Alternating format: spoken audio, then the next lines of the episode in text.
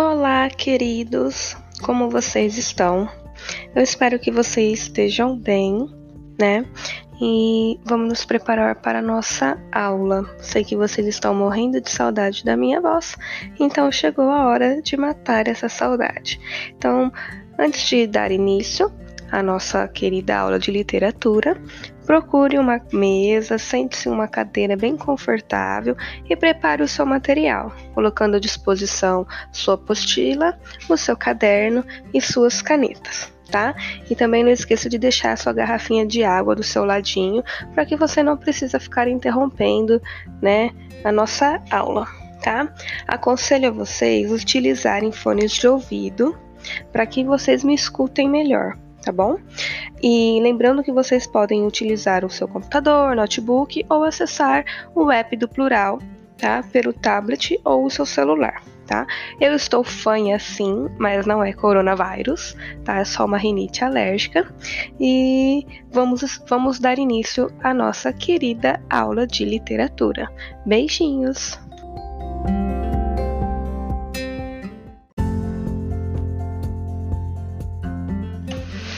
É, vamos começar falando de mais um autor é, da prosa romântica.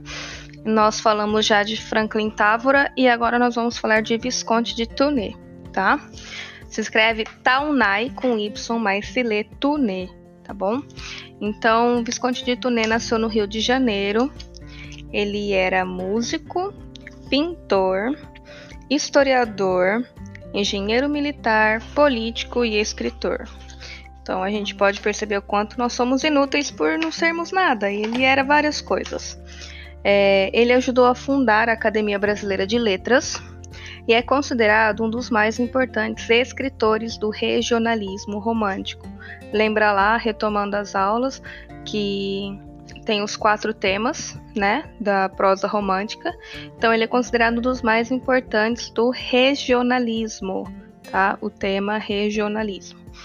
Ele escreveu narrativas plásticas. O que é essa narrativa plástica? Como ele era pintor, então ele tinha esse quê de, de rechear as suas, as suas descrições com muitas minuciosidades. Então ele descrevia as paisagens como se ele estivesse pintando essa paisagem né? Então, é, narrativas plásticas são as narrativas recheadas de muitas variadas e minuciosas descrições, devido ao fato dele ser pintor. Ele buscou retratar os costumes sertanejos de forma mais verossímil. Vocês lembram que é que significa a palavra verossímil? Significa que é aquilo que mais se parece com o que é verdadeiro tá? E ele retratou nas suas obras paisagens, costumes, tipos sociais, o modo de falar dos e o modo de falar dos personagens se aproximavam muito da realidade. Então ele trazia o jeito, tudo que praticamente muito real. Então você lia a obra dele e você conseguia imaginar perfeitamente o local, o jeito do personagem, o jeito que ele falava. Tá? A sua principal obra é, Inocência, né? E essa obra dele é, é o mais significativo romance dele e do regionalismo romântico. Então, a gente viu lá, eu acho, voltando na apostila, volta lá na apostila, nos romances históricos e regionalistas, a gente vai encontrar a, essa obra dele, tá? Inocência. E essa obra eh, foi ambientada no sertão matogrossense e ela antecipa alguns traços do realismo. E ela narra a trágica história de amor entre Cirino e a frágil Inocência.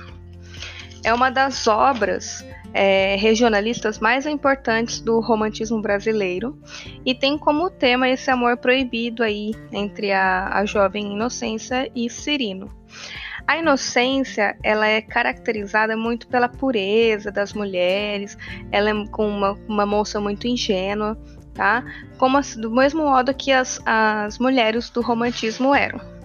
E ela é dotada de uma linguagem do interior, usa vocábulos, estruturas e expressões típicos da sua região. A diferença, tem muita diferença entre ela, Inocência, e aquelas mulheres da corte da corte que liam os romances, porque as mulheres da corte é, elas eram ricas, refinadas, que são as mulheres representadas nos romances urbanos, né?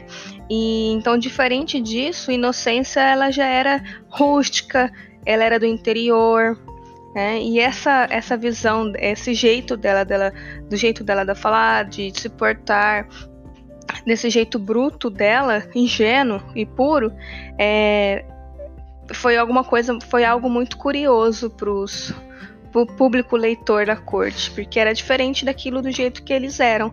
Eles não eram assim, né? As mulheres da corte não eram assim. Então chamou muita atenção esse jeito de inocência de ser. Na apostila, vocês têm um trecho, um, um fragmento do, do livro, tá? Fiquem à disposição aí para vocês lerem. E tem falando um pouquinho mais da obra referencial da, do Visconde de Tuné, tá bom? Então, sobre Visconde de Tuné, era isso.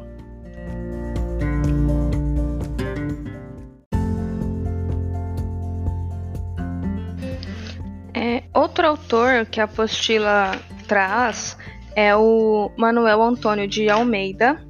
É, ele era de uma origem bem humilde e ele viveu pouco, só viveu 30 anos.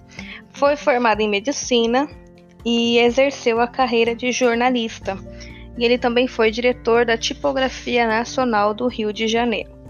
E ele morreu cedo, morreu em um, um, naufrágio aos 30 anos de idade, quando fazia campanha política tentando uma cadeira na Câmara dos Deputados. Então foi uma morte trágica, coitado. Morreu aí nesse naufrágio, viveu pouco, viveu só 30 anos. E a obra principal dele é Memórias de um Sargento de Milícias. Essa obra retratava os costumes da vida carioca, descrevia as festas, tipos sociais, lugares, procissões, forças policiais e o funcionalismo público. Retratava também a cidade por meio de cenas que misturavam a realidade e a fantasia. Ele utilizou uma linguagem descontraída, que era marcada pelo humor e pela ironia.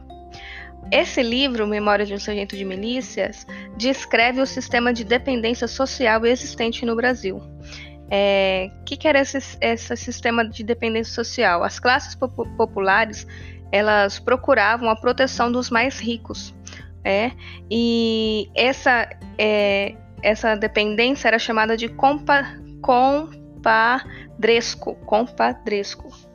E isso era uma troca de favores tá? E esses favores podiam ser tanto dentro da lei quanto fora da lei. Então, é, essa proteção era chamada de compadresco, que era troca de favores dentro ou fora da lei. Esse livro é, dele, Memórias de um Sargento de Milícias, é, ele se afastou um pouquinho daquele modelo de escrita que, que era do consagrado, né, nos folhetins tradicionais. Ele se afastou um pouquinho daquele dessa do modelo que se escrevia os folhetins. E ele é, ele é chamado de um livro pré-realista porque ele registra o cotidiano das classes populares no Rio de Janeiro. E também ele é associado ao romance picaresco, romance picaresco, por ter um protagonista malandro e de bom coração, vivendo aventuras cômicas com final feliz. E o que é um romance picaresco? É um tipo de livro onde o protagonista pertence às camadas mais pobres e esse, esse protagonista ele vive várias aventuras cômicas, driblando, driblando os obstáculos da vida com irreverência. E esse tipo de narrativa, ela denuncia a hipocrisia da sociedade e realiza uma espécie de paródia de livros que idealizam a sociedade em uma época, em alguma época. Então ele, além de ser pré-realista, ele é considerado um romance picaresco, tá? Por ter esse protagonista que pertence a, essa, a uma classe mais baixa, tá? Ele vive essas aventuras cômicas e faz essa denúncia né, à sociedade, à hipocrisia da sociedade da época. E o tema do livro são as aventuras heróicas e as desventuras viranescas de Leonardino. No, na apostila de vocês tem até uma tipo um HQ na página 45, que fala um pouquinho, mostra um, po é, um pouquinho, ilustra aí. E nessa, nesse HQ, ele vem com o nome de Leonardo, tá? Mas no contexto principal o nome era Leonardinho. É que, que querendo ou não, é o diminutivo de Leonardo. E retrata, o livro retrata desde a sua infância até quando ele se tornou um sargento de milícias. Então vocês têm um trecho da obra na apostila de vocês, onde ele, Leonardo Pataca, é, conhece Maria da Hortaliça numa viagem de navio de Lisboa ao Rio de Janeiro, iniciando de forma nada romântica a relação amorosa responsável pela concepção do protagonista, protagonista e anti-herói Leonardinho. Tá? Então vocês leem aí esse fragmento que tem na apostila e essa HQ. Tá? Então, para hoje, são esses dois autores, que são o Visconde de Tuné e o Manuel Antônio de Almeida. Beijinhos!